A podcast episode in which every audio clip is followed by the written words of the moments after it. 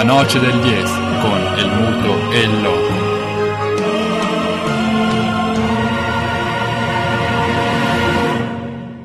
Non avete nulla in contrario, la par condicio impone, siamo anche in campagna elettorale, dato che tra poco vivremo delle scoppiettanti sessioni elettorali per i maggiori comuni italiani, quindi la par condicio incombe ed è il momento di andare a riequilibrare l'anti-juventinità che serpeggia negli studi della Noce del Dies.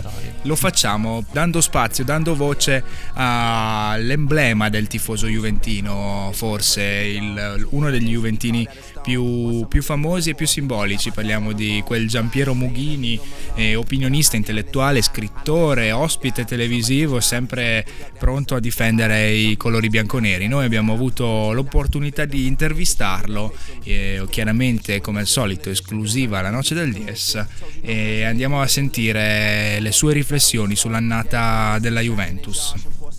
Possiamo già parlare di vittoria annunciata Oppure no, siamo scaramantici? Ok. Siamo scaramantici. Siamo scaramantici, però siamo scaramantici, siamo anzi molto scaramantici.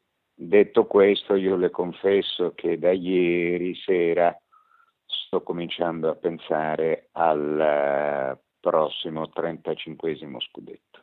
Se lei fa il conto capisce a quale mi riferisco. Certo dato che 33 ci sono già più questo che fa 34. sì, non, non, indaghiamo e non giriamo il dito in, in, questioni che potrebbero diventare spinose. No, non sono spinose affatto, la matematica non è un'opinione. Assolutamente, ecco perché c'era balzata in testa un'altra domanda, eh, così seguendo appunto il, la corsa trionfale della Juve. Eh, no, che si... appunto, la corsa. Per adesso la diciamo corsa, la, la corsa. esattamente, la corsa della Juve. Che siano stati quest'anno eh, gli avversari più ostici, la solita anti-juventinità e i gufi, perché dal campo noi non abbiamo rilevato più di tanto. Beh, in, campo, in campo il Napoli si è battuto molto bene. In campo, se lei, se lei tiene presente gli scontri diretti in questo girone di ritorno, con la Roma, con, con, Napoli ovviamente, sono stati scontri difficili, vinti di misura, anche se le partite vinte di misura sono le migliori.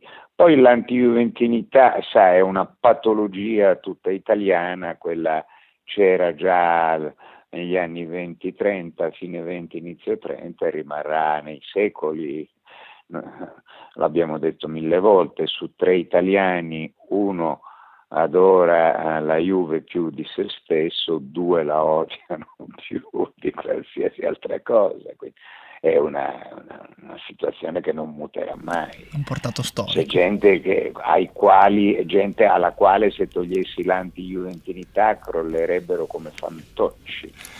Juve merda è un, uno striscione che compare su tutti gli stadi italiani non credo che appaia per nessun'altra squadra. A me poi non verrebbe in mente, ma neppure lontanamente, di dire di una squadra di valorosi avversari. Io mi sono inchinato al, al grande Milan dei tre olandesi e degli otto italiani, alla grande Inter di Mazzola di Corso, mi sono inchinato alla splendida Roma che vinse lo scudetto una decina di anni fa ma eh, parlare di questo a dei fanatici avvinazzati è totalmente inutile. E invece, rimanendo un po' al campo, eh, quali erano le sue sensazioni dopo le prime giornate e se si aspettava... Non credevo ai miei occhi. Non, non credeva ai suoi occhi. E... No, non credevo ai miei occhi. Pensavo che fosse un incubo. Non potevo pensare che fosse la realtà, che la realtà eravamo al quartultimo posto non, non, non, non poteva essere la realtà. Onestamente, io ma nessuno, nessuno poteva prevedere una tale resurrezione rispetto alla quale quella di Cristo è una cosa minore. No, in, infatti siamo qui a commentare, comunque vada a finire una stagione incredibile perché una comunque Juventus... vada a finire una stagione incredibile, comunque vada a finire una stagione incredibile, 24 partite di cui 23 vinte, non so se nella storia del calcio di tutti i tempi di tutti i tempi, quindi compreso Barcellona, Real Madrid e Bayern, non credo se, che nella storia del calcio di tutti i tempi ci sia qualcosa del genere.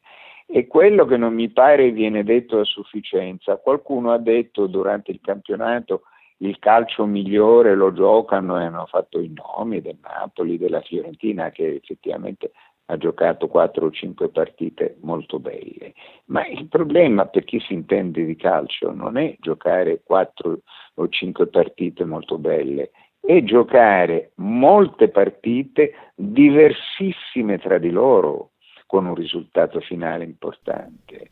Partite in cui magari all'inizio stavi 0-1, partite in cui stavi 0-0 sino all'86esimo. E la capacità, la duttilità, come posso dire, l'ostinazione nel vincere queste partite così diverse tra di loro che fa la grandezza di una squadra. Certo. La partita di ieri sino al trentesimo, quello che era il trentacinquesimo, era una partita difficilissima, perché la Lazio era ben messa in campo, poi la Lazio è un'ottima squadra, tu vai a vedere uno per uno a Cilempoli. E la Lazio era ben messa in campo, era difficilissimo, bisognava trovare lo spiraglio. E poi una volta trovato lo spiraglio, Continui. E sempre per rimanere sul campo, si aspettava un Dybala così pronto che forse può essere il simbolo di questa stagione della Juve e, e poi se, se, deve dare un giudizio su Allegri e sulla gestione che ha avuto della Rosa quest'anno, cosa, cosa crede?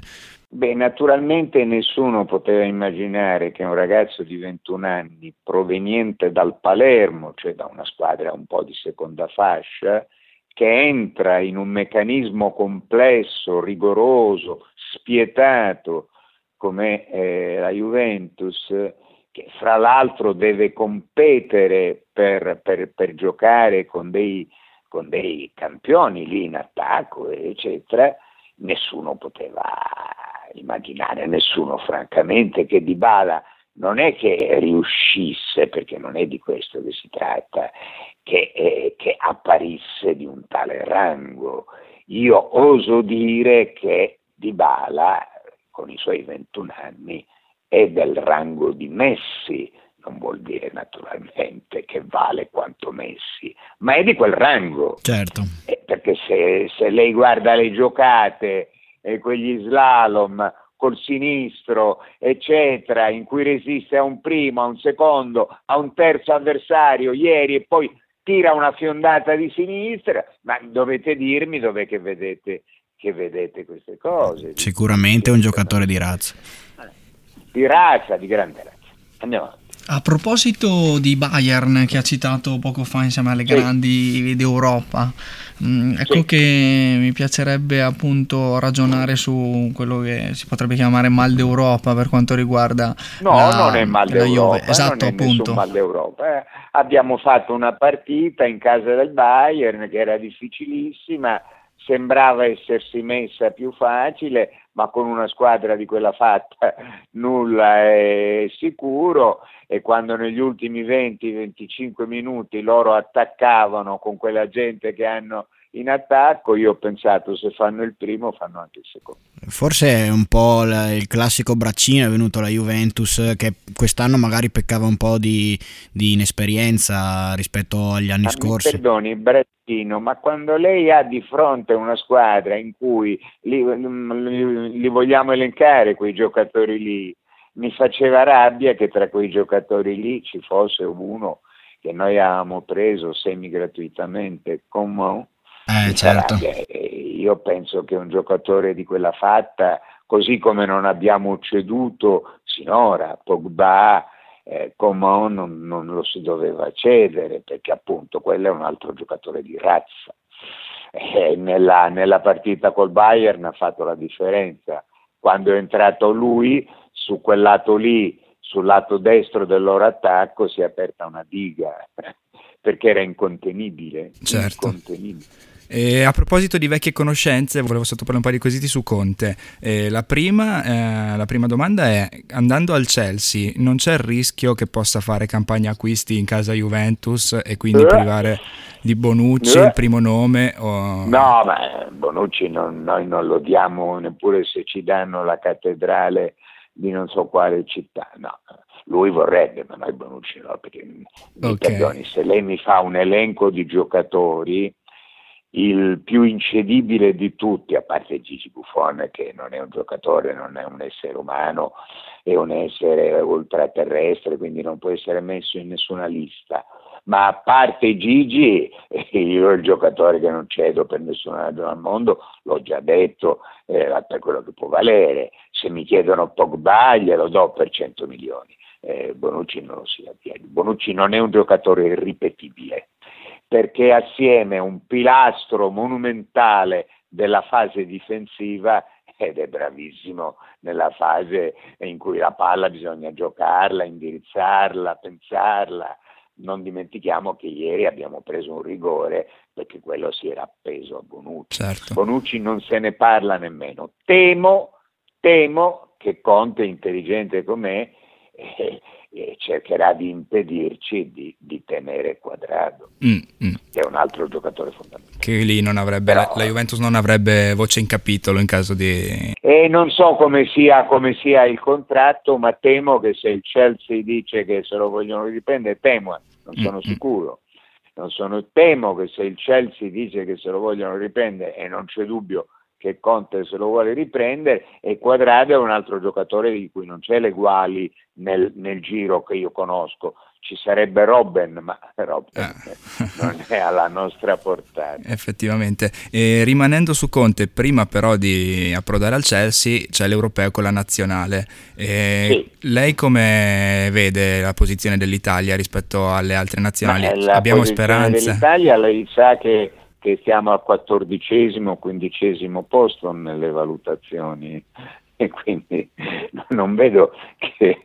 Ma cosa facciamo? Non so, una squadra che è l'unico attaccante che ha di un certo peso o che avrebbe potuto essere di un certo peso, che stiamo ad aspettarlo non so da quanti anni, si chiama Balotelli, può pensare di, di mm. emergere in campo internazionale. Noi siamo al quattordicesimo, quindicesimo posto.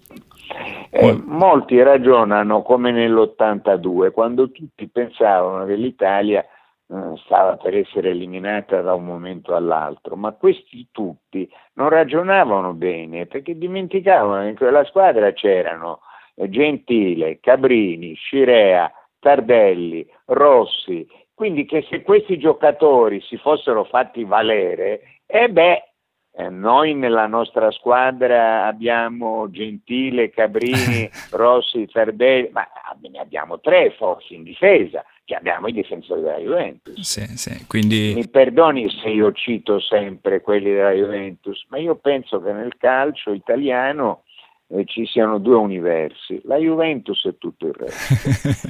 Hanno tentato con Calciopoli di, di abolire questa diversità, ma non ci sono riusciti. Eh, grazie mille. ripeto, io rispondo sempre di no, ho fatto un'eccezione con l'università. La ringraziamo doppiamente allora. Buon lavoro, buon lavoro, buon lavoro, buon lavoro, buon lavoro. La noce del 10 con il muto e il loco.